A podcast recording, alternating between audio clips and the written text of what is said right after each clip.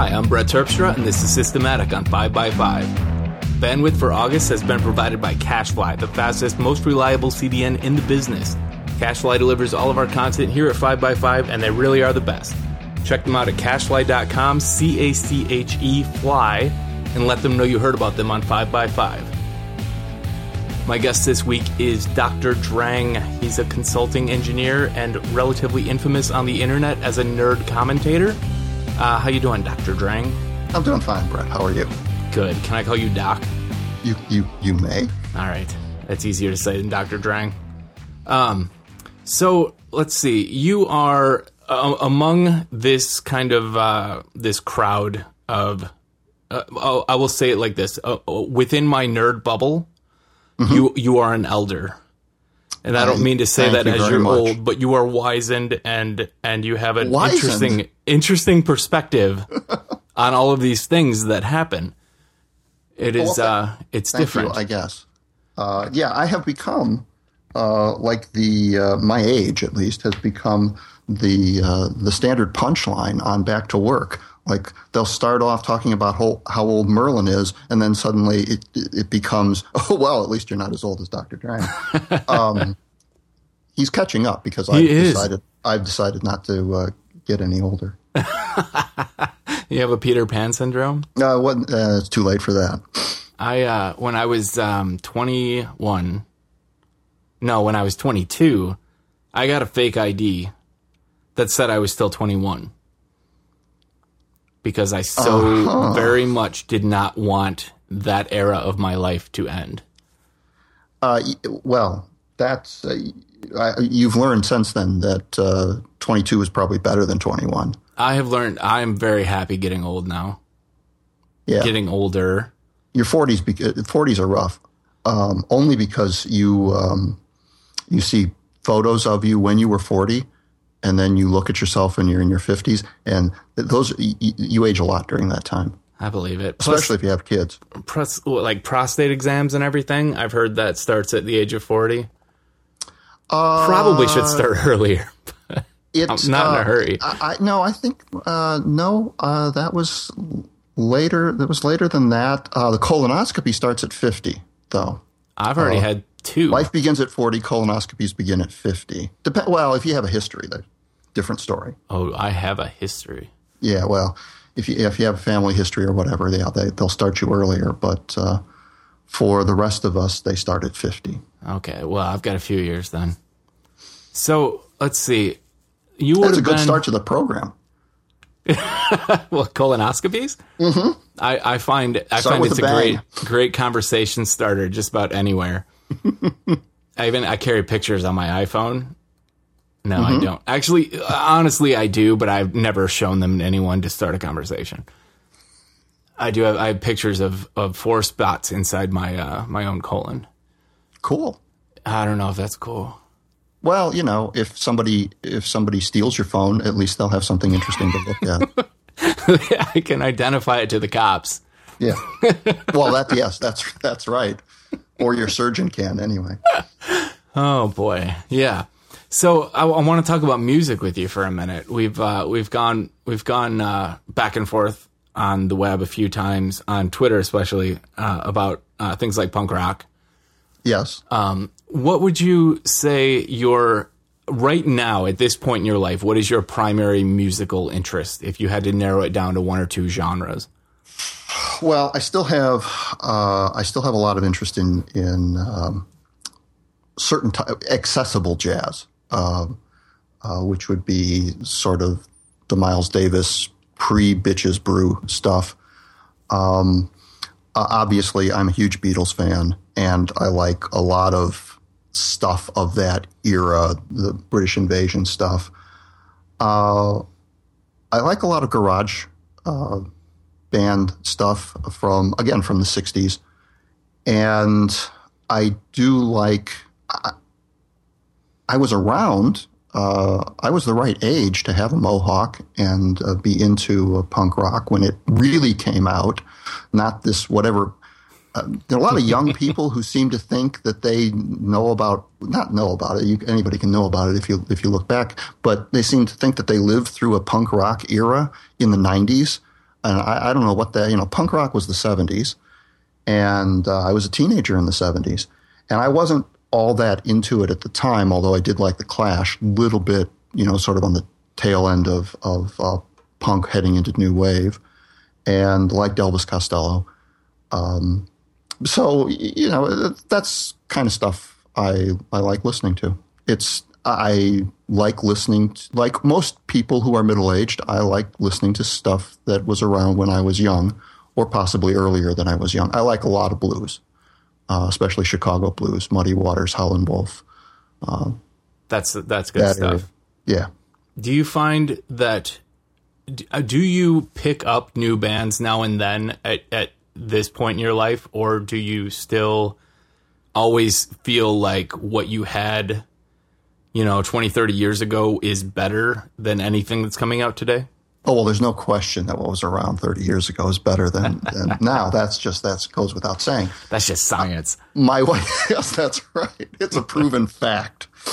Um, my wife is much better at keeping up with things than I am. Um, and you know, your kids kind of introduce you to things, but not really because I'm curmudgeonly and I, it, you know, I was listening to uh, uh, the prompt today, and you know, those four youngsters were there, uh, three youngsters rather, were, were talking about Jay Z's album, and I, I, it it does nothing for me. I do try to listen, but it just things like that don't do much for me. Well, while there is occasionally of, there's an interesting thing, but there's a lot of new often. music I like, but I will agree that new Jay Z does not really do it for me. Um, what was your first record or album? Oh, uh, oh, uh, gee, probably it was Sergeant Pepper. Yeah. Uh, the first one that I actually that I actually bought with my own money, uh, uh, I think was Sergeant Pepper. Um, and then you know I ended I I built up a complete Beatles collection, a lot of the Who, lesser of the Stones. I was going to ask you uh, if you had to choose. I, I I know the answer, but if you had to choose Beatles or the Who for which band you wanted to be in, which would you choose? Oh well, you've got a much better chance of survival if you were in the Beatles. I'm not talking about survival. I'm talking about what you want. I, I um and it's okay to say the Beatles. I, I think it would be the Beatles. I'm not sure that I would like having Paul McCartney tell me what to do all the time, which is certainly the way things turned out uh, uh, in the later stages of the band. You know, there are the, the, the, scenes of him talking to George Harrison and telling him how to play guitar uh, in in Let It Be are just are just uh, priceless. Um, but uh, I'm sure George didn't think so at the time. no, probably not. There's a there's a song by a band called Metric that asks the question: Beatles or the Rolling Stones? And I've always thought the chances of survival in in the Rolling Stones are actually pretty good if you look at how well Keith Richards has done.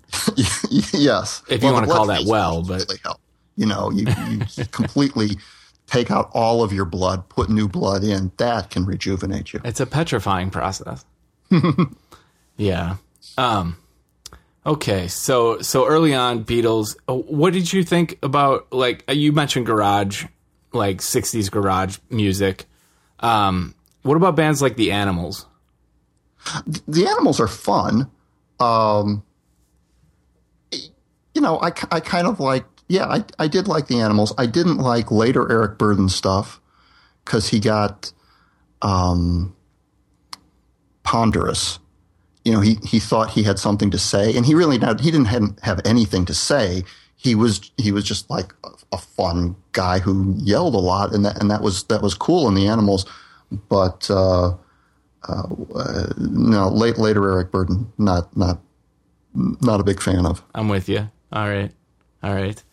Okay. We could probably talk music a long time. Wow. We could.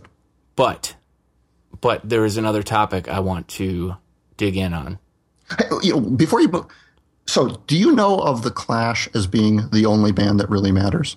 Oh, no. No, that yeah, that's what they were known as uh, among you know, cool people in in the late seventies.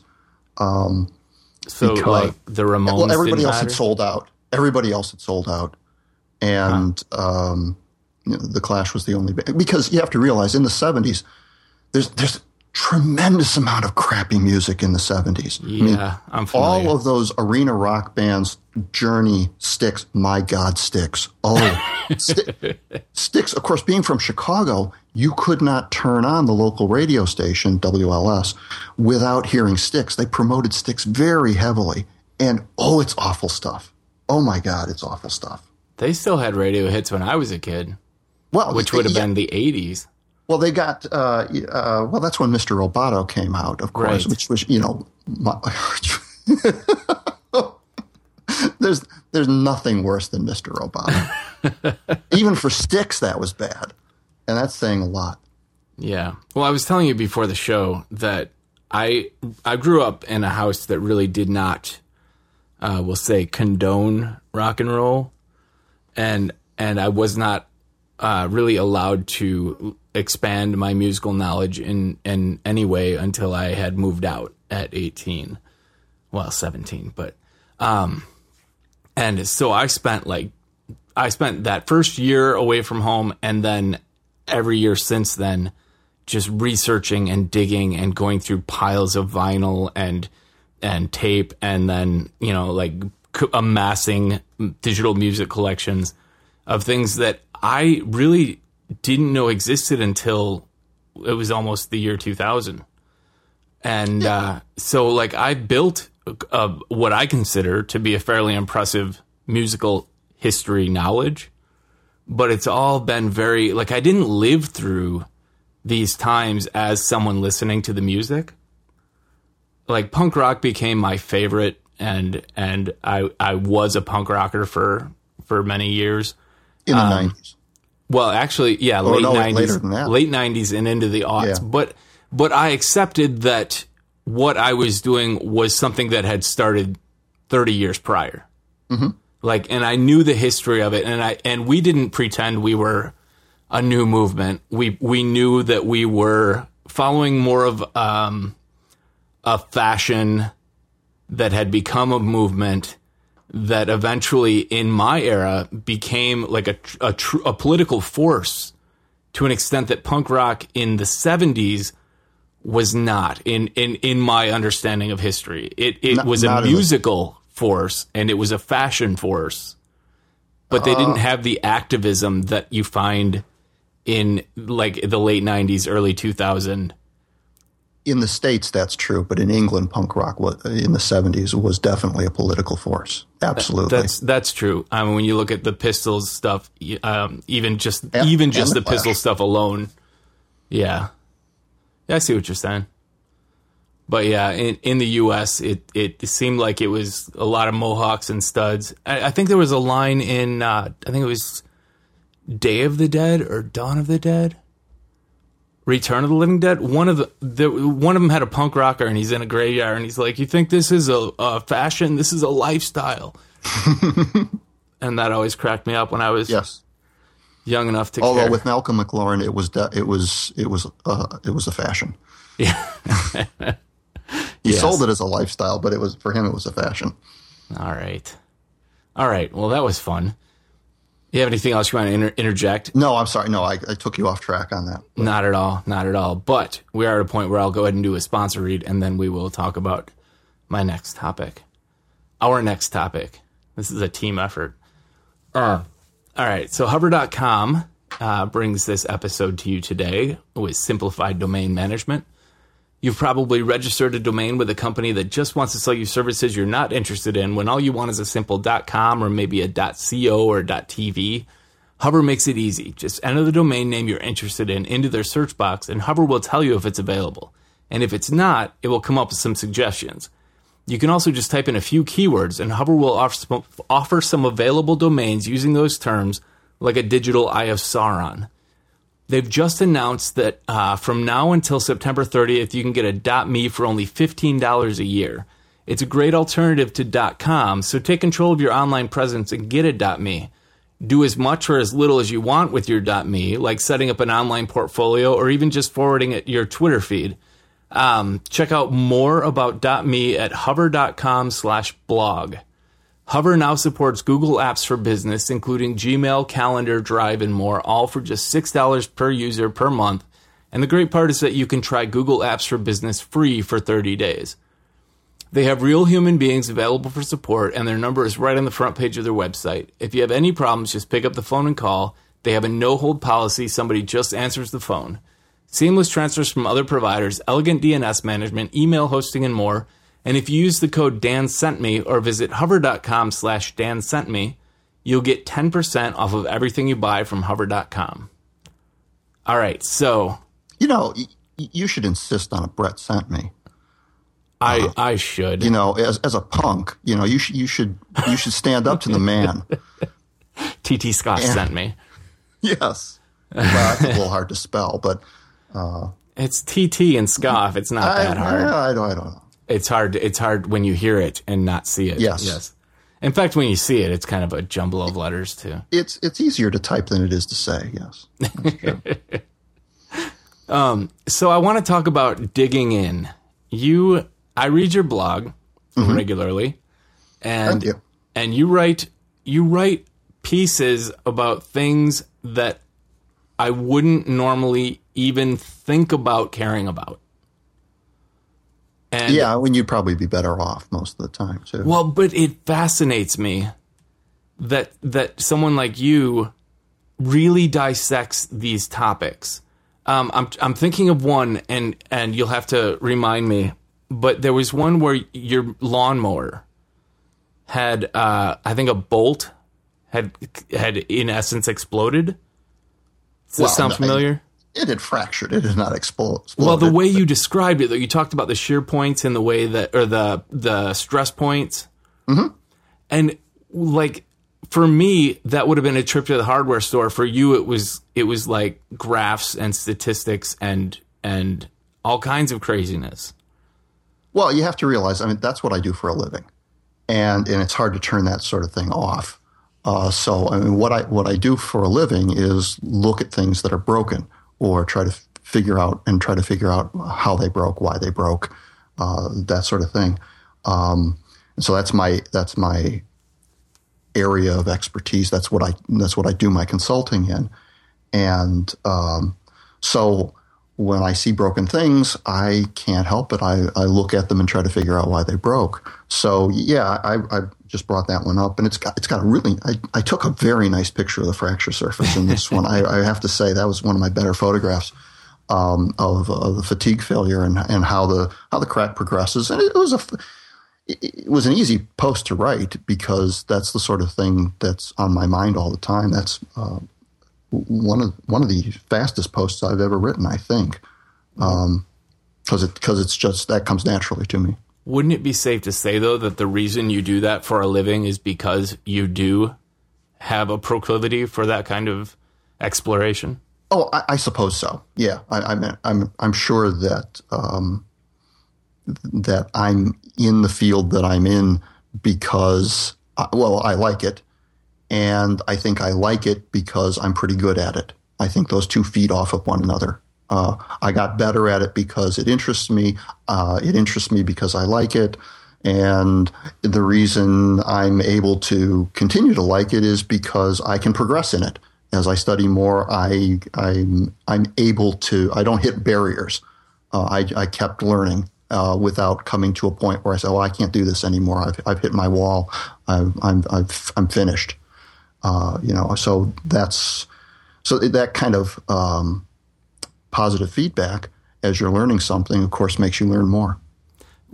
define a barrier for me because you seem like someone who sees a barrier and immediately starts to break it down. No, well, uh, that's because you don't you don't see the things that I've uh, over the time just sort of abandoned.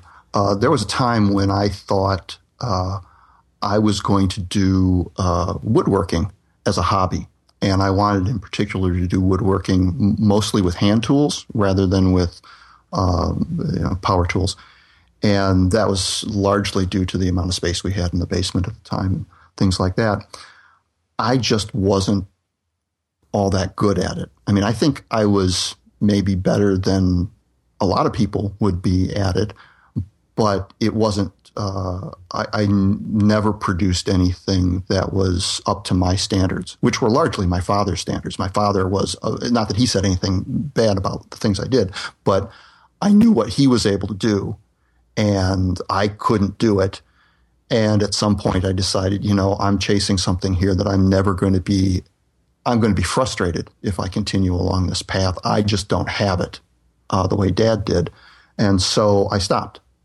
Now, it's not to say that I don't still, uh, you know, knock things together every once in a while, um, and uh, you, you, know, make replacement parts or something like that if I need to. But I know that I am uh, not a craftsman in that area and never will be one. Are you a good uh, auto mechanic? I don't care about cars in any way, which is mm-hmm. weird for an engineer. Um, I enjoy taking apart bicycles and putting them back together, but cars don't interest me much at all. Now, I have a feeling that if I really got into it, I would be interested in it. I mean, because there are obviously there are a lot of things that match up with my my general uh, areas of interest, but I I was never one of those people. Who, I don't care about what car I drive particularly. I don't. I can't identify cars on the street uh, the way it's a little bit harder now, I think, than when I was a kid. But when I was a, when I was a kid, uh, all my friends uh, could identify cars by their profile. You know, as they went down the street, I never could, never cared about it.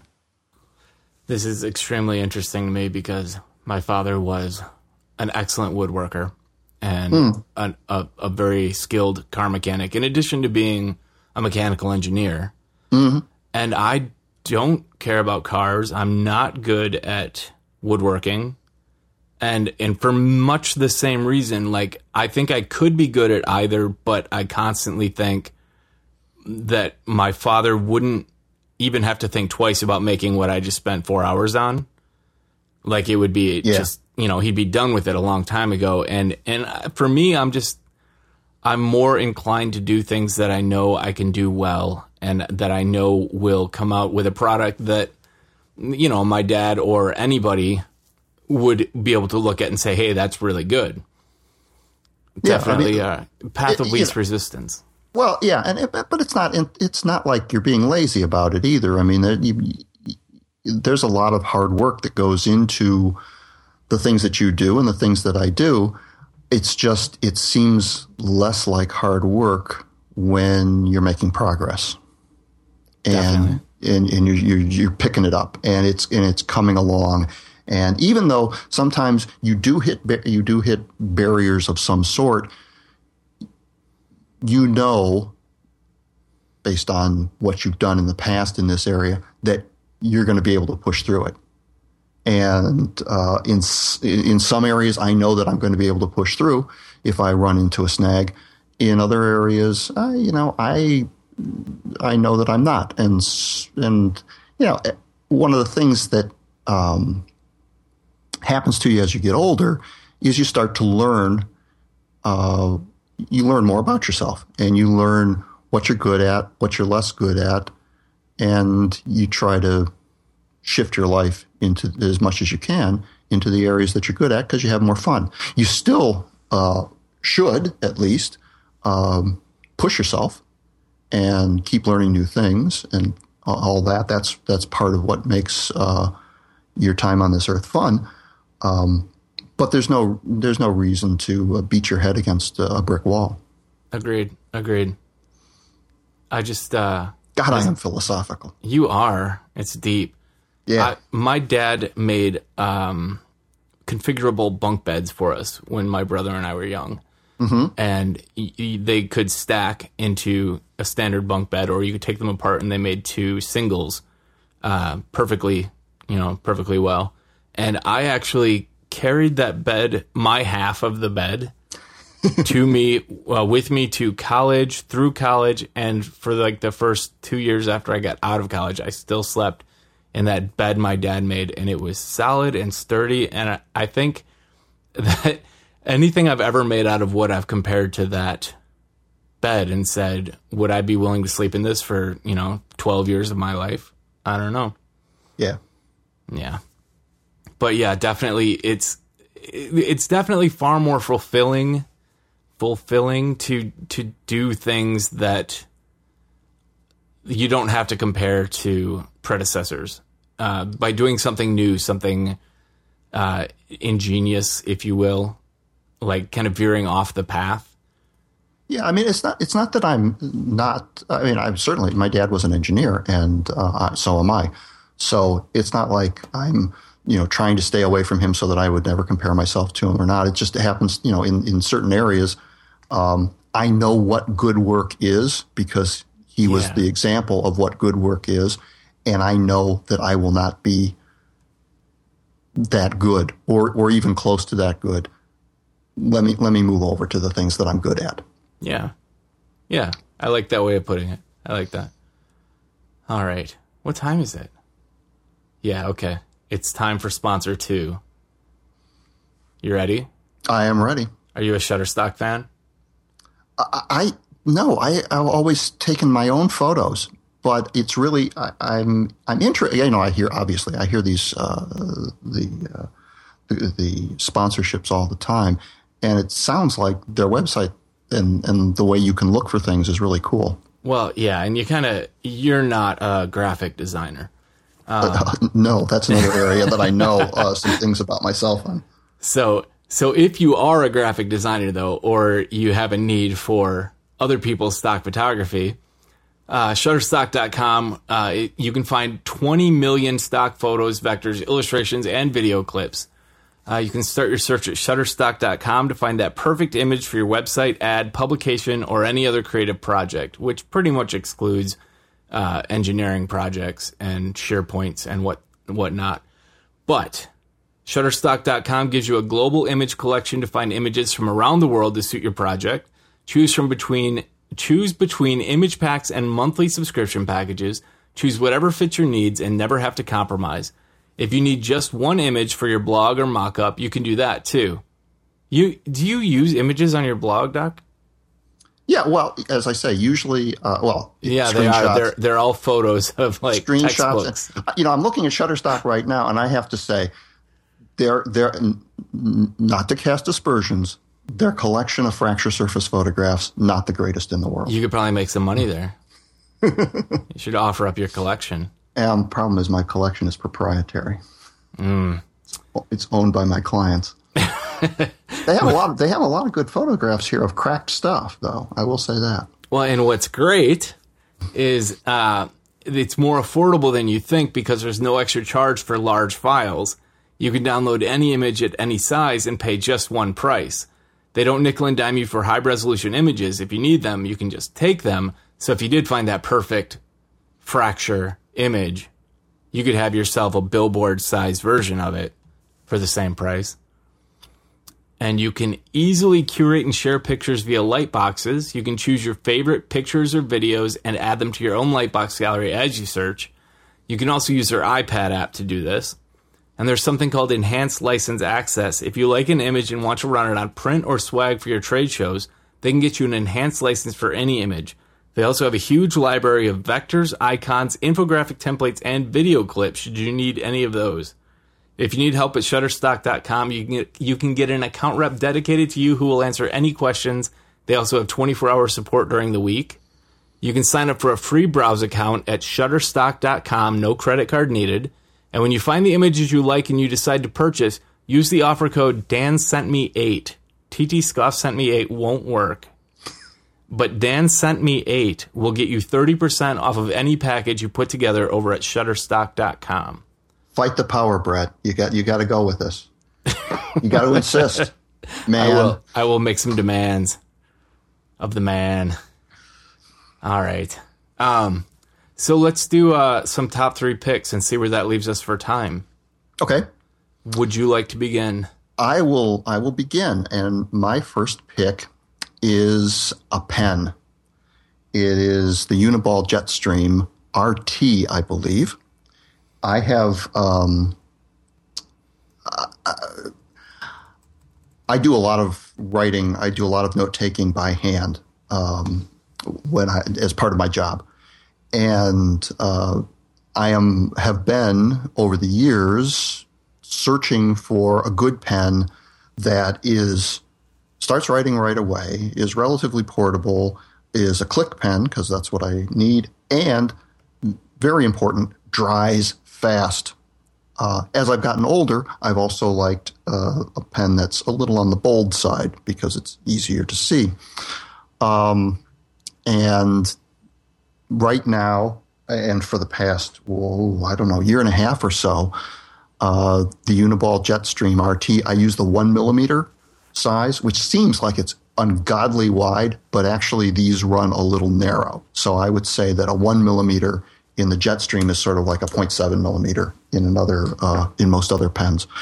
Um, it gives a nice solid black line. Uh, I typically use black and um, dries immediately. So I don't smear over my stuff uh, when I have to go up and make edits or, or something uh, within a few seconds. It's it's dry almost immediately. So great pen. I have um, recently.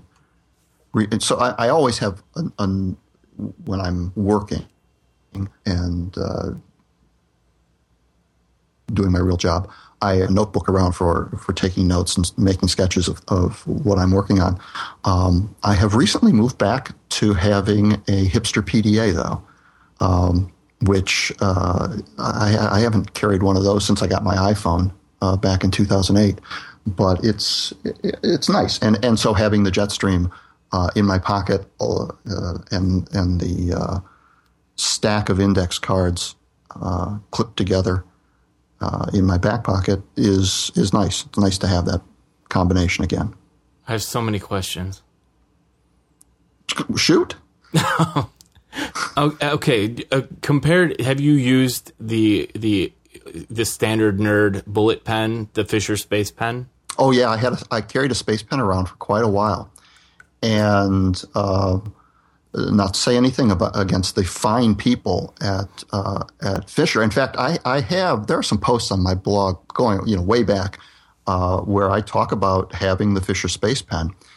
And first, uh, and I carried it around for a few years, but number one, I prefer a click pen to one that I have to take apart and put you know and yeah, flip around and put I get it's that. just it's just faster. Second. Um, the the space pen because it uses pressurized ink. Mm-hmm.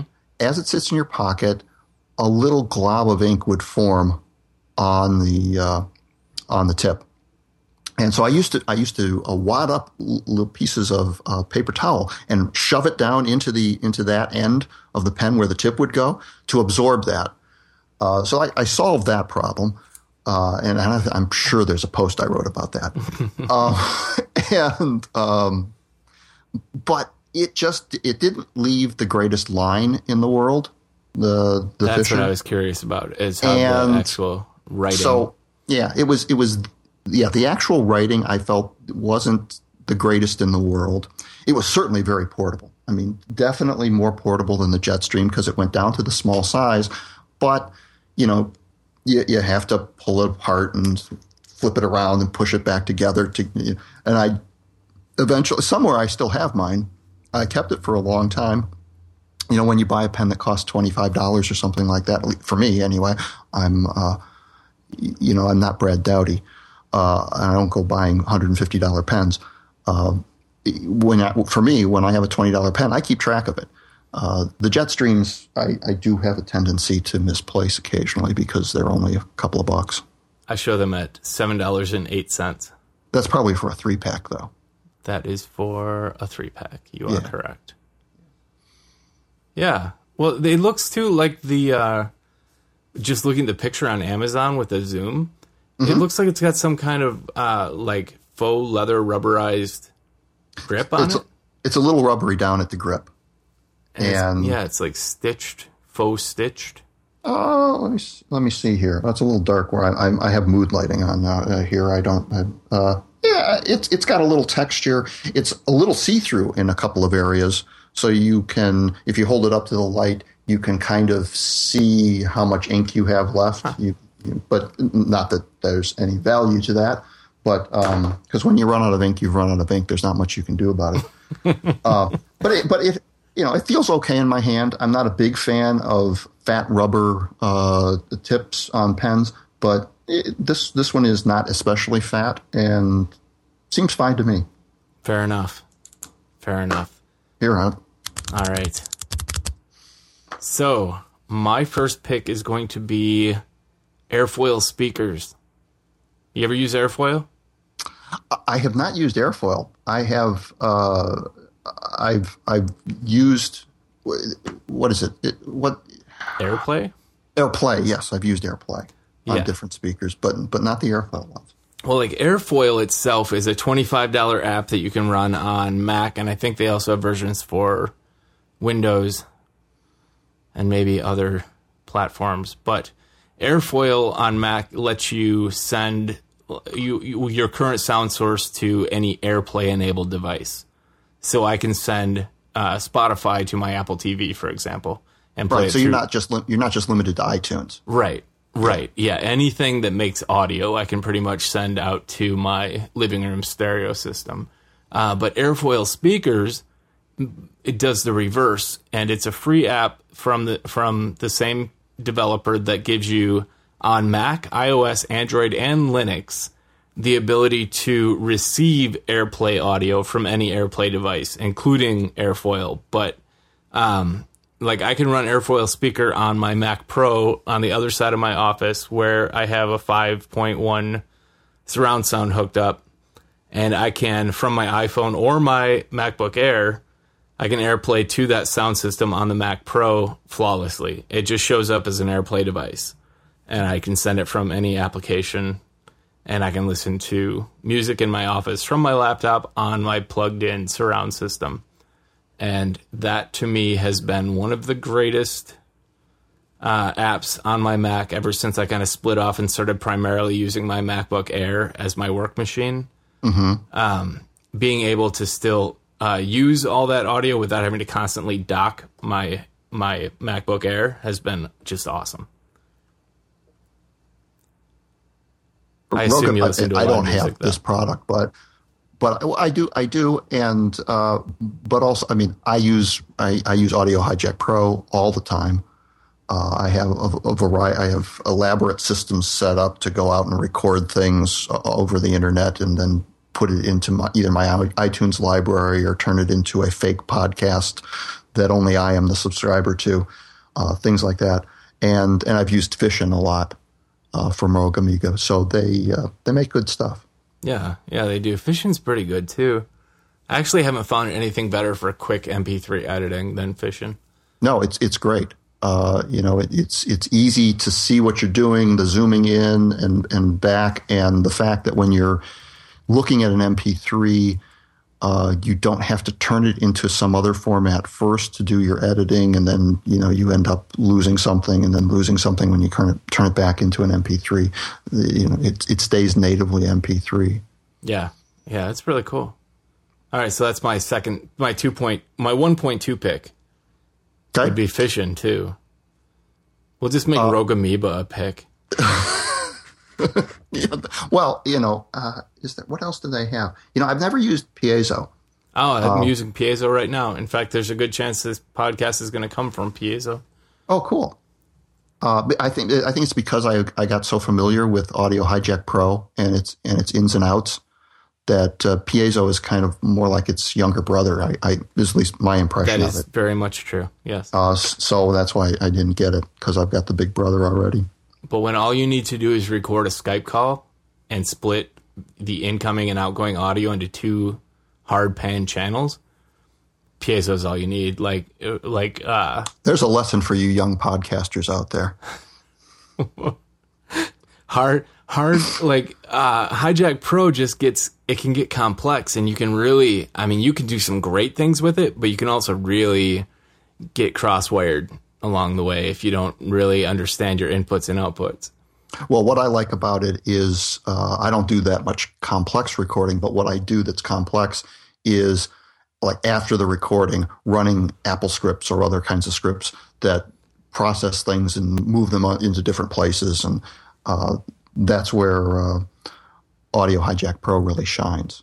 I did an article once for TUAW. Um, I had this whole system worked out with, uh, I think it was Mindjet MindManager, Audio Hijack Pro, and Skype that would let me, as I recorded audio, I could hit a hotkey and it would record timestamp and add a link to the timestamp in my notes in my mind map. And nice. Yeah, and it was all based on app, hijack audio hijack pro's apple scriptability and it was um, it was just extremely nerdy. I think maybe i think that post maybe got a few hundred hits. I think people Well- read the title and were like okay Yeah, moving people- along. But the few hundred people who read it loved it, I'm sure. I, I yeah. Yes there there are those there are those types kindred spirits out there. Absolutely. all right. All right so what's your second pick? I'm going to go and uh, I'm going to go ahead with BB Edit because I looked through your site. I looked through your site today to see if anybody had chosen it, and of course, you know, no, you guys are all really cool using Sublime Text Five or whatever. Uh, I'm I'm when I left uh, TextMate a year or so ago, it's I really thought I was going to use um, go into Sublime because it's you know it's Python based and I know Python and but I really just got into BB Edit because it gives me it it um, it ramps you up more slowly. It you can start using it without knowing much about it and it works the way you expect it to. You don't have to do a lot of configuration early on to get it the way you like. Um, and but it grows with you as you learn more about it. It's a very deep and and rich editor. It's got lots of stuff in it. It has an incredible AppleScript library, and everybody hates programming in AppleScript, but BB Edit almost makes AppleScript programming fun because you can actually accomplish things with AppleScript in BB Edit, and its dictionary makes sense. You sort of, oh, look, I. You start, th- well, maybe it should be, uh, maybe the terminology should be this, and it turns out to be that. It's exactly what you thought it should be, uh, which is not all that common with AppleScript it really isn't So uh, it, it's uh, things look good. The support is good. The uh, when, whenever I've had questions about something, uh, I get an answer the, either that day or the next day, and the answer is spot on. Uh, it's just a great product, and obviously it's been around for what twenty five years now. Is it or twenty years? Um, it, it- this it is no spring chicken. There's a there's a lot of good stuff in it, and it it shows. and I've I've worked with support uh, with the support crew for BB Edit, and when when you discuss AppleScript with them, it's obvious that they have a certain amount of passion for at least BB Edit's AppleScript library, and they know in and out what it's supposed to do and why it would or wouldn't do things in a way that I don't find true. Most developers add AppleScript support as an afterthought and they don't really plan the dictionary ahead of time to work with the methods built into the code. It's uh, they they read an AppleScript Yeah. dictionary that that talks to what they've already written, but BB Edit. It's always been apparent to me that they kind of have always planned it to be scriptable via AppleScript more than anything else. Yeah, it's almost like the way um, Emacs is essentially a Lisp engine that happens to do text editing.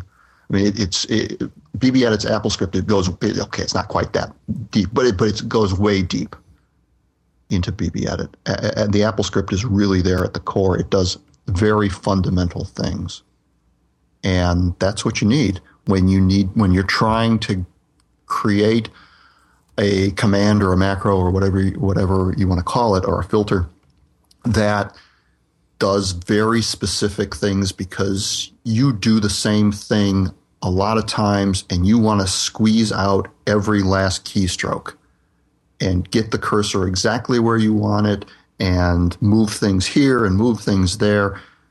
Uh, BB for that, um, BB is better than is better than TextMate ever was.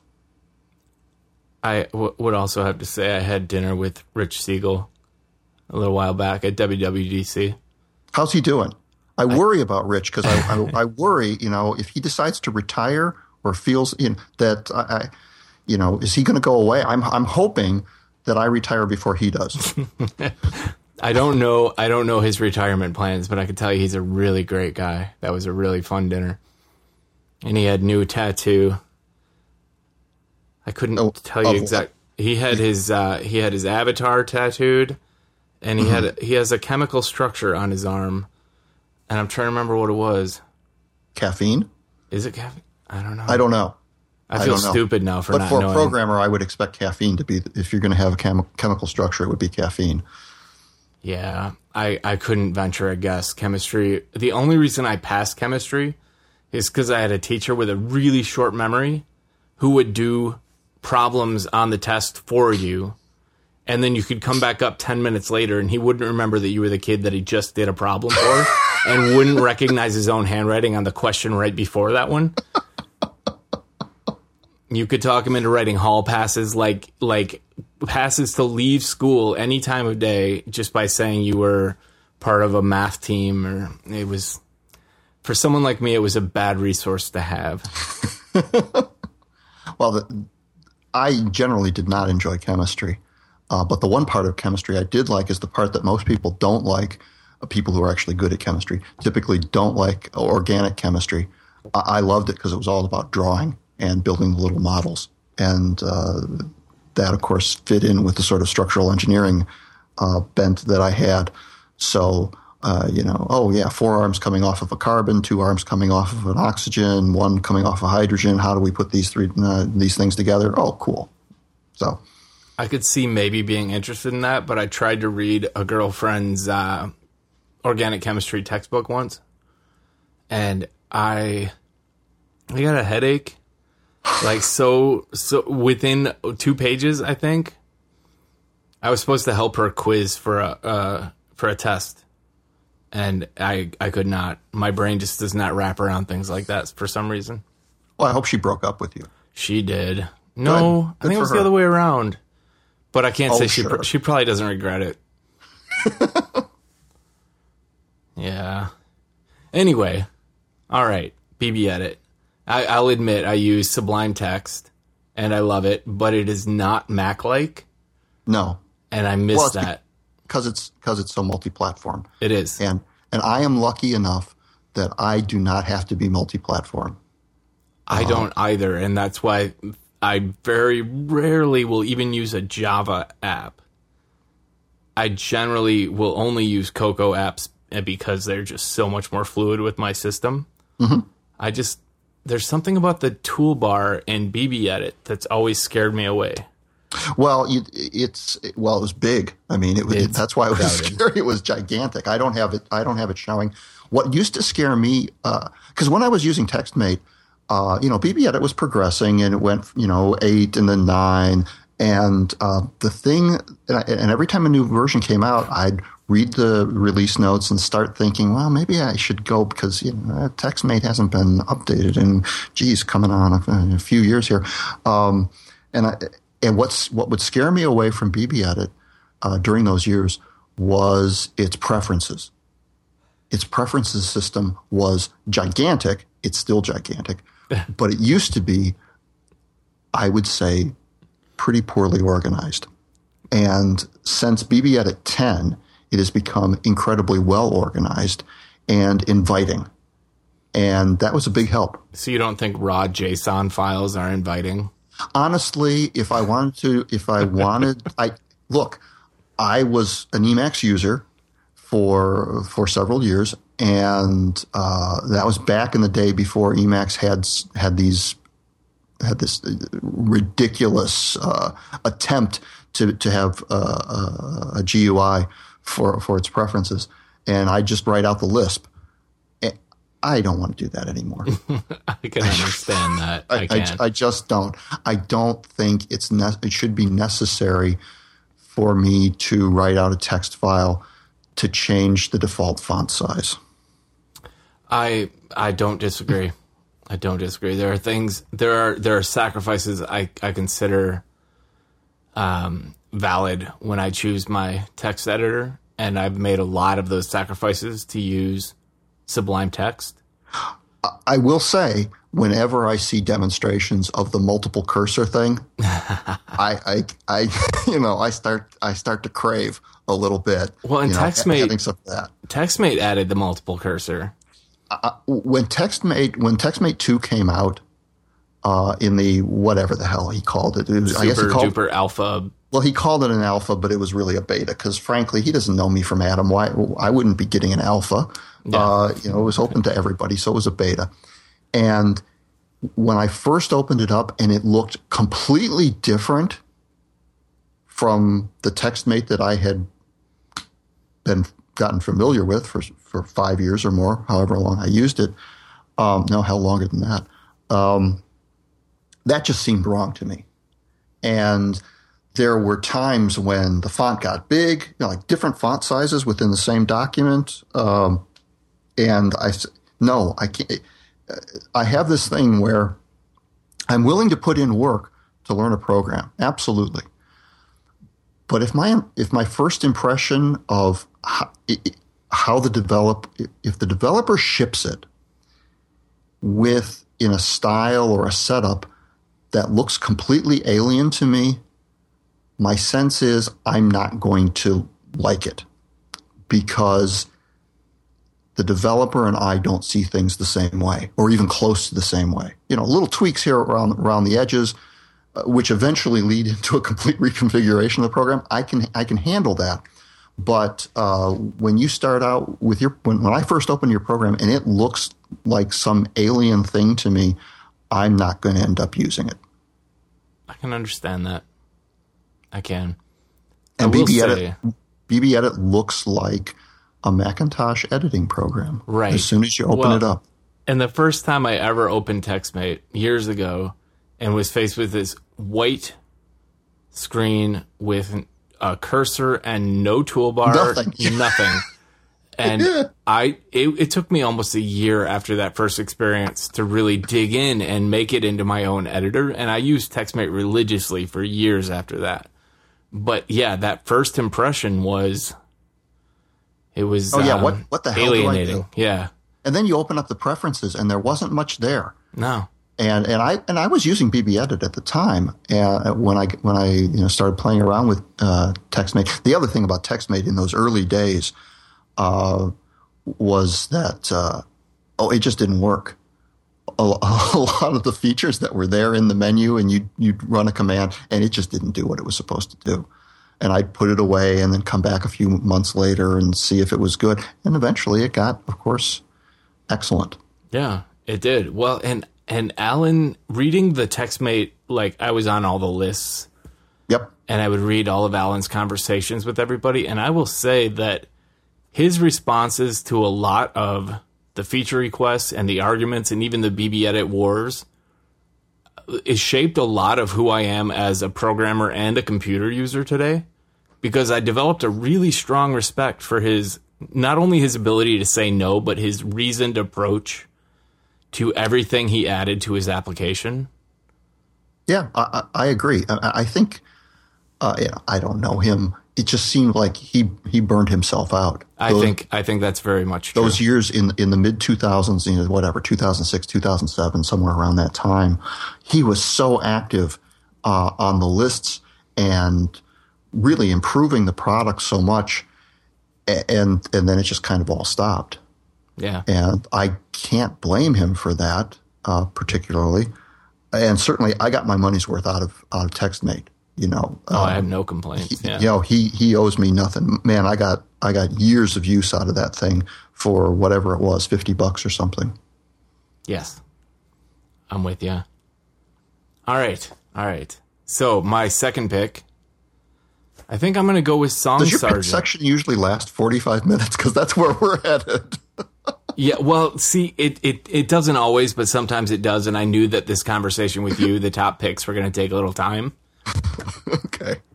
so yeah, um, um, Song Sergeant is um, it's an application for your iTunes library that can do all the all the cleanup tasks that you've ever needed to do. It'll find and remove duplicate songs. Um, it'll it'll compare uh, duplicates to figure out which one has the better data uh, and tags, and then it will it can do all this while preserving your playlists, and it can give you like a detailed uh, list of what songs it wants to remove and show you the duplicates, so you can decide maybe this duplicate would actually be better. So you can second guess it if you need to, and it's super fast. It's uh, it's super um, complex. Uh, it, it digs in deep to your library and will really clean up all the mistakes. It'll show you what's missing, certain metadata that it thinks it can fill in for you, and it's twenty dollars. It's twenty dollars with a free trial from Layerware, and it hasn't been updated for quite some time, but it is available on the Mac App Store, and it has been for me the best in its genre. It's uh, I have Merlin talks about uh, I can't remember what he he he has a he has a few of uh, utility programs that are similar to this that that he talks about. I have never really felt the need to clean up my iTunes library, and I don't know whether that's just because I'm anally retentive about it or that I don't care. Uh, it, it's one or the other. Either my maybe if you looked at my iTunes library, you would be aghast. I don't know. Um, but I have. I don't think I have a lot of duplicate. I have a lot of songs, uh, duplicate names, but they're not the same song, or they're they're the same song, but they're different versions. Sure, there, there are reasons I want to have different ones. Yeah, for me, it's when things go wrong, uh, when transferring libraries, when merging libraries, things like that. Uh, That's okay. when I need these utilities. In general, I don't add songs to my library that are duplicates. Mm-hmm. But it has happened to me in the past where I've ended up with just a mess of a library with four or five versions of the same song, thanks to things like um, iCloud and and uh. merging between various machines and trying to combine multiple libraries from iOS devices, etc. And I have created some messes, and and this is how I've gotten out of them. Well, I, well, you know, I had, uh, you know, I haven't didn't use um, what's it called? Uh, what is it matching that uh, the twenty four dollar uh, service for? Is it? It's not iTunes. Is it iTunes Match? Match. Uh, wait. Yeah. Did I pay t- how much for that? I did what? I, I thought it was twenty four dollars. It may be. I may have the thing that, the thing where it'll, it. it'll end up uploading all your all your songs yeah. to, to the server. And yeah, then you match. Can, yeah, yeah. I I didn't get into that mainly because my my first thought was Apple's going to screw this up. there is no way the first version of that is going to be any good at all. And from what I heard, that was uh, you know probably a wise thing on my on my part. I probably should move into it now, but I, I will say that um, the the things that I did, you know, go straight into iCloud with things for my calendar and things with the contacts, and I have ended up with 50 copies of certain contacts. Yep. Uh, every, every once in a while, and if and there was no um, there's no contact sergeant program. Yeah, there is. There is. Oh, is there now? It's Damn, no, it's it been around hand. forever. It's called Contacts Cleaner. Really? And their icon is like a contact with little uh, like scrubbing bubbles on them and it's oh, in the Mac App Store now. That. And it is it's spectacular. I, have used it because I ran into the same issues. I had like twenty duplicates of some contacts, and I, contacts cleaner is great.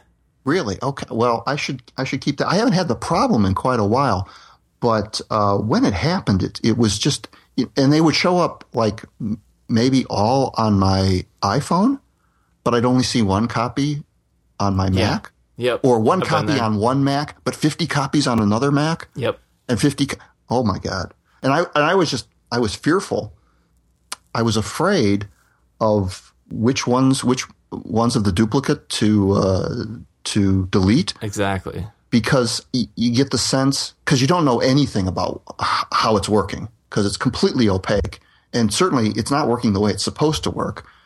And I had this weird feeling that, you know, one of these 50 copies was the master copy. And if I happened to delete that one, then they'd all go away and I'd lose that contact, which you know, this is not like my aunt or something who I can pull that contact back. It's it's a client. I don't want to lose the client. Um, I, I, don't want to have to go back and look up the the the, uh, the information on him. Uh, so anyway, uh, I so hence I stayed away from uh, uh, iTunes Match, and as a result, didn't have a reason for uh, Song Sergeant. I will tell you two things. First, in in in regards to contacts, Contacts Cleaner does an awesome job of finding all of the different aspects of multiple contacts and merging them into one master and create like it will it will create a single master and delete all the duplicates based on all of the information combined from all the duplicates which is awesome and second with match i i was an early beta tester as a developer in the program and uh and it did it it obliterated my library. It it, it was gone. and one of the developers from the match team actually jumped on IM with me and walked me through getting it back and made sure that everything was restored. And ever since then, it's been flawless for me. Wow. But it was definitely, well, I was on the beta. I had, I was not complaining. I knew what I was getting into. Well, yeah, when you're on a beta, that's that's a different story. But you know, it was after the release that you're you're hearing horror stories. Not so much, not not your kind of horror story where everything goes, but just you know, it's not quite working. This is I don't understand this. This seems weird. Things are slow here. This, you know. But it was so uh, nice not having to have all my music on my iPhone, but being able to play any of my music on my iPhone. And yeah, that to me was worth a few glitches there's no question the promise of it is spectacular. And as with most things with Apple, the promise is great. Oh, you don't have to worry about anything. It'll all just work. It'll be wonderful. And, you know, after you've been around Apple for a long enough time, and I've had Macs apart from my, my, I mean, I was on a hiatus there using Linux for seven or eight years, but, uh, I, my first Mac was 1985. It was the Fat Mac. You learn not to trust Apple uh, especially with online things and especially the first version of them. Yes. Yes. Could be said for just about any company, but yes. Yes, but you know, I, I, would never, I would never even consider using Microsoft, which also does terrible things in its first versions and its eighth version. yes. Okay. All right. So your third pick. My third pick is going to be oh, let's let's say terminology. All right. It is uh, a an iOS app by Greg Pierce of Agile Tortoise, and this people who the guy who makes drafts that everybody loves. And terminology is basically a dictionary slash thesaurus app. And what makes it cool to me is how it leads you along to related words as as you're going, and it's got um, it's thesaurus uh, aspect, the thesaurus aspect to it uh, has a very interesting thing. Instead of just giving you synonyms or, or things that are close to being synonyms for the word that you're looking at, it it pushes you in different directions. You can go more specific or less specific, which is really useful. Um, it was something I'd never even thought of. Uh, I hadn't even thought that a thesaurus should do it that way. But when I bought this app and started using it, I saw it and I said, "Oh yes, that's the way it should work." Um, and I find myself um, using it quite a lot when I'm writing.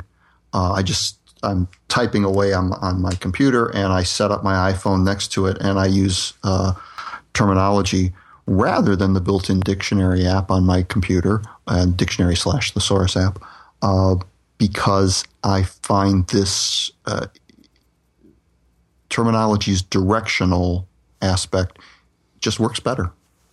Plus, it integrates really well or really easily with any developer who wants to. Yeah, I, I, I don't I don't know whether I've got other apps that uh, that dig into it. I've never used it that way. I just I just use it straight. Yeah, I do too, quite frequently. But it does uh, like writing kit and and its ilk. Mm-hmm. I'll integrate with it. Do you use uh, X callback URLs like draft style stuff a lot? A little bit, yes. Uh, you're gonna love the next version of terminology. I can't. I don't think I can say much more than that. But that oh, should- you've already made me jealous. That's good enough. yeah. you, you, like you and uh, Viticci. You know, he he has every app that's being made in beta, and Yeah. he keeps talking about them, and and it's like, well, shut up.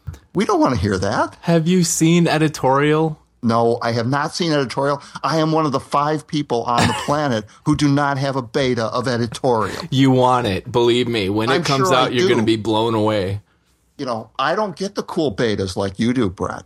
Well, if you asked, maybe. I don't even know enough to ask. How did I? Who, what? What am I supposed? Oh, you make Pythonista. What are you making? Some cool uh, text editing app? Why, why would I ask that? Yeah, I don't. I don't even know how. I think people contact me. People, I have a. I have a reputation for being a decent beta tester and a good, uh, good talker when things come out that I'm excited about. Yeah, well, it is true. I don't do a lot of app reviews Yeah. because and I'm I'm terrible at. Well, I think I do really. I do good app reviews You, when I you do, them, You do detailed and thoughtful app reviews. but I don't do them for like a couple of months after after I have it because I don't think I know anything about the app until I've used it for a long time. That's why you have to beta test. That And, way, well- on the day it comes out, you've already used it for a few months. Yes, but you know, who has me beta testing? Nobody. James Thompson, who I love, and he's and uh, he he makes the greatest calculator. This is not one of my picks, but I'm going to throw in pcalc one more time because I always throw in pcalc if I can. Uh, it is uh, if you're a calculator person, it is a it is a great. Uh, it is it's the best calculator uh, for uh, for an iPhone. It's officially in the show notes Good. with the 42 icon, right? the 42, yes. Brilliant. All right, I'll get you some betas. I'll have, I'll have some people. I'll have my people I'm probably to a your people. ter- I don't, you know, I'm really good with I'm really good with James in giving him feedback. I don't know, he, he may not think so, but I think I, I do. And uh, but it, it is true uh, with the one other program that I've been a beta tester on. I have not been I have not been good at talking about it. Seems to keep working. I don't know what to say uh, about it. See, here's the thing: Viticci earns every beta he gets because that guy offers so many details and uses every possible aspect of an application to the point where he will point out bugs in areas of the application I didn't know existed. So he he earns his betas. Me, I'm more of like, hey, no, it works. It's fine. I did find one bug, but here you go. Yeah. But I, you know, I like to think I'm a good beta tester. Well, I'm, I'm I like to uh, well, like in Notesy's early days, um, and I bought Notesy, and then I became a beta tester for it, and uh, there were some. It had some nasty bugs at certain times, especially with syncing there in the early days. Um, but uh, and, and P- PCalc really doesn't have bugs so much. Um, it it's had there's one there's one button in pcalc that I think I can claim to be mine. That I uh, and I'm not going to say what it is, but uh, I, I'm pretty sure that I was the only person who asked for that, and it came in because nobody else would would think to ask for what I asked for. Congratulations. Yeah, yeah, oh yes, it's yeah, it's it's on my resume. All right. All right, where are we? Is it my pick? Yeah, you you have uh, a third pick Third pick. to go. I'm going with Geek Tool. Again, it's like BB Edit. I can't believe we haven't mentioned it before, but I don't think we have. I love Geek Tool. I right now it's showing me that it's 72 degrees and clear and that it's clear for the next hour. It shows me that my processor is pegged at 2.26 and it shows me my top 10 CPU processes, my top 10 RAM uh, processes, and that it happens to be uh, Monday, August the 12th as we're recording this. And I have a pie chart of user versus system uh, processor consumption. All right. Well, you have me beat because I'm on my air rather than on my. this is my machine. air. But my well, you know, that's your Brett. on my 27 inch iMac, though, uh, I have well, the only thing I have on on my Air actually is a um, is a uh, dark sky graph Nice. uh, that's telling me nothing right now because it's not going to rain for the next hour. Um, but when there is rain coming, I get a little graph. I get the usual dark sky type graph, although it's a graph of my own design uh, from their data. At work, I have that. I have uh, a more conventional text style uh, weather prediction and current uh, current temperature, current barometric pressure, wind speed, all that crap. I have um, m- m- the thing that's probably the most useful is an edited output of the previous night's super duper update, nice. which lets me know uh, w- whether it worked or not. And it's just a simple little thing. It's just a few lines, and I can see, oh yeah, you know, it started at uh, 9 p.m. and it was done by 9:30 or 9:40 or whatever it was. And good, that's about normal. Fine, everything's everything's working fine. And uh, when Super Duper's not working fine, when it doesn't work well the night before, and I come into the office, I start getting concerned. So uh, I I dig in right away. And the nice thing nice thing about it is, even though it's just text, the pattern when there's when something goes wrong, the pattern of that little section in the upper left corner of my screen looks different enough from the normal pattern of, of a good backup that I see it immediately. Visual. There's just no question. I don't need a big red button. I don't need anything like that. It, it just the fact that the shape of that little three four lines of text is different tells me immediately something went wrong last night. Nice. Well, for people who aren't familiar with Geek Tool, I should I should probably describe what it does. No, let them figure it out on their own. No, no, it's not my nature. Um, it uh, it, it lets you put uh, shell commands, the output of shell commands, the output of uh, s- you can point it to images. Uh, you can point it to what's the other? There's a third type. Shell commands, images, whatever. It puts it all on your desktop at like a desktop level, so you can shuffle your windows out of the way and you can see all of this different type of data. Everything you the from what's It'll that? give you the contents of a file. Right. Oh yeah, file contents. So you can have it tail a log.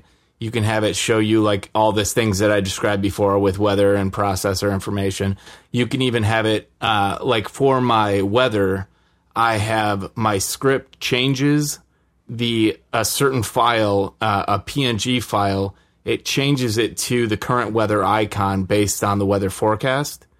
So Nice. so I actually get like an iconic representation of the current weather on my desktop using the image capabilities, um, which is actually a script. If you happen to check out Geek Tool, um, there's some scripts on my website that I will link, and uh, they can do all that for you. And it actually comes in 10 different languages now. I made a localizable weather forecast script and it, it is had it has been lo- localized into everything from Norwegian to Japanese. It's pretty cool. I It- like I like when people contribute. It is, and uh, it, it was just translated into Russian. Is that Yes, right? yeah. Yeah. The most recent translation is Russian.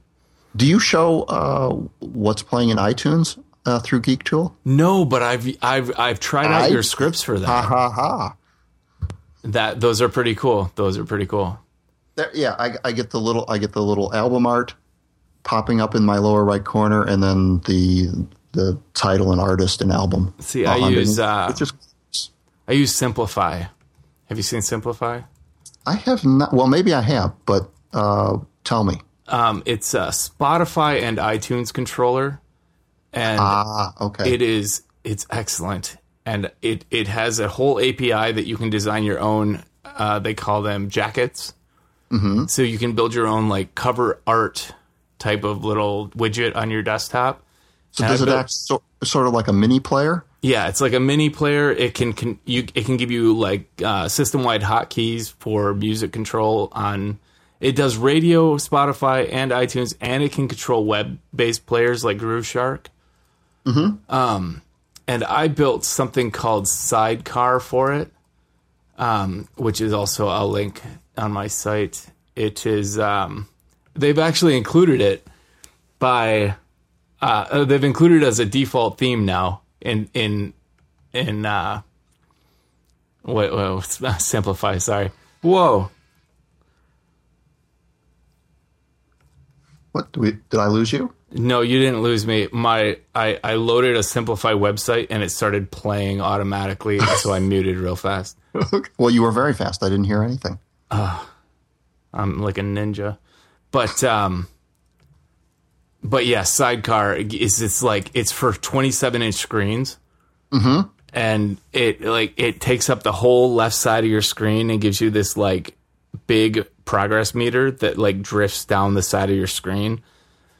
I like it a lot. Now, I have to say that uh, Geek Tool kind of goes against my normal proclivities, which is to have nothing on my desktop, no photograph. I have a a solid blue background color. That's it. I try to keep the icons just to what I happen to be downloading or messing with right now. Uh, sometimes that gets a little bit away from me.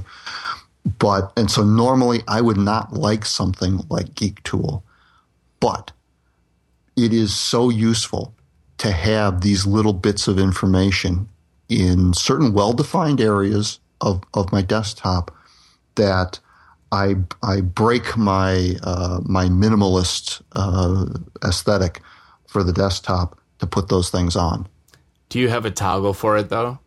Do you can like for me if i get if i get annoyed with the background noise i can just type uh, i can load up launch bar and type toggle geek tool. I just type tgt and it turns geek tool on and off for me I don't. I use, uh, but if I have to do something like a go to meeting with a client and I've got, I don't want crap like that showing up in the background, I'll throw up a backdrop, yeah which, okay. which, and I have backdrop set to be exactly the same color as my desktop. So it just covers everything up. And in case I've been in the middle of something and I've got more icons on the desktop than I want, and you know, so I just I just cover everything up with that. I I I, I use uh, I use AppleScript to do something equivalent, but I actually like reboot Finder without desktop icons and change my backdrop and or change Yeah. my desktop picture, t- toggle Geek Tool, turn off Simplify, and then I have a stop. I, that's if I type start screencasting, that's what I do. It does, and then if I type stop screencasting, it all comes back for me. Nice. I'd be I'd be better off, obviously, just running backdrop, but backdrop is pretty good. Pretty Yeah. good. I have a whole I have a whole slew of those. Like for a little while there, when the early the early distraction free days, there were dozens of of basically apps that would just put a blanket over your desktop. Right. Yes. I was And, like uh, Quiet. Quiet was a good one. Quiet and backdrop. I should add those to the show notes. Why not? How long are the show notes now? Not long enough. I feel like I never link half the stuff I actually say. Oh, I'll put that in the show notes. um. Anyway, okay. So that was that was three and three. Yes, plus a little. Yeah, I, and then some. Um. So let me tell you about our last sponsor of the day, which is PDF Pen from Smile. Um. If you need to do anything with PDFs, you need PDF Pen. You can add a signature, make changes to text and images, correct a typo, fill out forms, and that's only the beginning.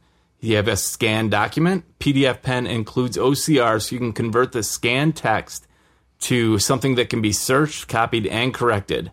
If you want to remove sensitive information such as tax ID numbers from your PDF before sharing it, PDF Pen can refo- perform redaction, removing the stuff you want to keep private. The big news is that PDF Pen 6 is now available, and the new features make it more powerful and easier than ever. The interface and tools have been updated and improved, and now you can export your PDFs to Microsoft Word format for sharing and editing. If you want to see the new features in action, check out the great video by my friend David Sparks, where you can see this new, these new features at smilesoftware.com slash 5x5. If you buy PDF Pen for $60 in the App Store, or you can get it directly from Smile, you can also buy the PDF Pen Pro for $100 and get the advanced features like form creation tools and the document permission settings. And you can find out more at smilesoftware.com slash 5x5. You have forgotten What an essential part of PDF Pen, and that is its AppleScript dictionary, Ah. which is excellent. Um, it is. Uh, I have. I use it uh, when I'm writing reports at work and I'm doing a draft. I have a uh, an AppleScript that goes through and takes the PDF that I have generated through my extraordinarily convoluted Markdown to LaTeX, or no, Markdown to HTML to LaTeX to PDF uh, system, and sticks a the word draft uh, on top of every page uh, in uh, in the thing, nicely tilted and uh, with a with a certain transparency, so you can see through it. Um, very easily done in uh, in uh, PDF Pen. I have PDF Pen Pro, but it would work in PDF Pen as well. So not only is it handy, it's nerdy too. It is yes, exactly handy and nerdy. And I will say that the uh, the uh, change to the user interface with uh, version six, big improvement. Much easier to figure out what the little tools do on sight, you know, immediately. Especially if you're a person like me who doesn't use it every day you kind of forget how things work if you're not because frankly the, the things that I use every day or use quite often are all are automated with PDF. So I don't I don't deal with it a lot. I I, I, I launch scripts that run it. And uh, I often don't use it itself for a month at a time. And the new user interface is much easier to recognize at a glance and just see what everything does because it's got a lot of powerful tools up in the toolbar. Awesome. That was that was good publicity. You're giving away for free. I am, yes. Awesome. I love Smile. I love. I haven't used a lot of PDF Pen, but I love everything they do. Um, Cannot beat. cannot beat the Smile. Oh, text Can't expander. beat Text Expander. Well, let's not even get started. We're out of time. Oh man, we should have a whole show on text expander though. I think we just say can't beat Text Expander. That's that's enough. Enough said. I, I that's they, that can be their slogan. I give that one to them for free. All right. We have one more sponsor today. This episode is brought to you by Squarespace, the all in one hosting platform that makes it easy to create your own website. For a free trial and 10% off, go to squarespace.com and use the offer code POPSICLE. Squarespace is constantly updating their platform with new features, new designs, and more support. They have beautiful designs for you to start with and tons of style options for you to adjust so you can really create your own space online. Squarespace takes care of hosting, SEO, and even makes sure your site automatically looks great on any device. It's incredibly easy to use, but if you want some help, Squarespace has an amazing support team that works 24 hours a day, 7 days a week.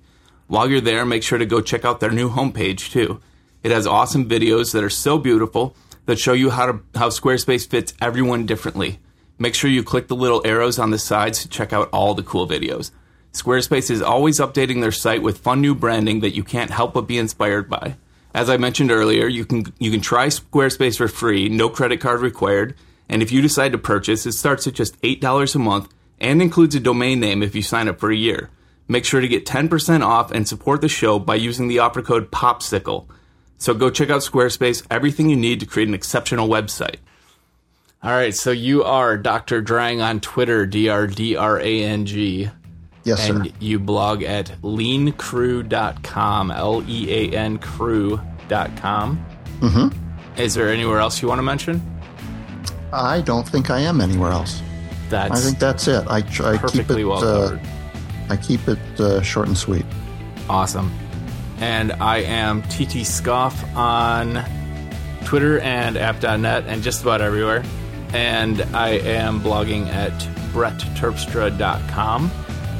And thank you so much, Doc, for being here this week. My pleasure. This has Thanks been really fun. And or me too. awesome. Uh, we'll see everybody in one week. Thanks for listening.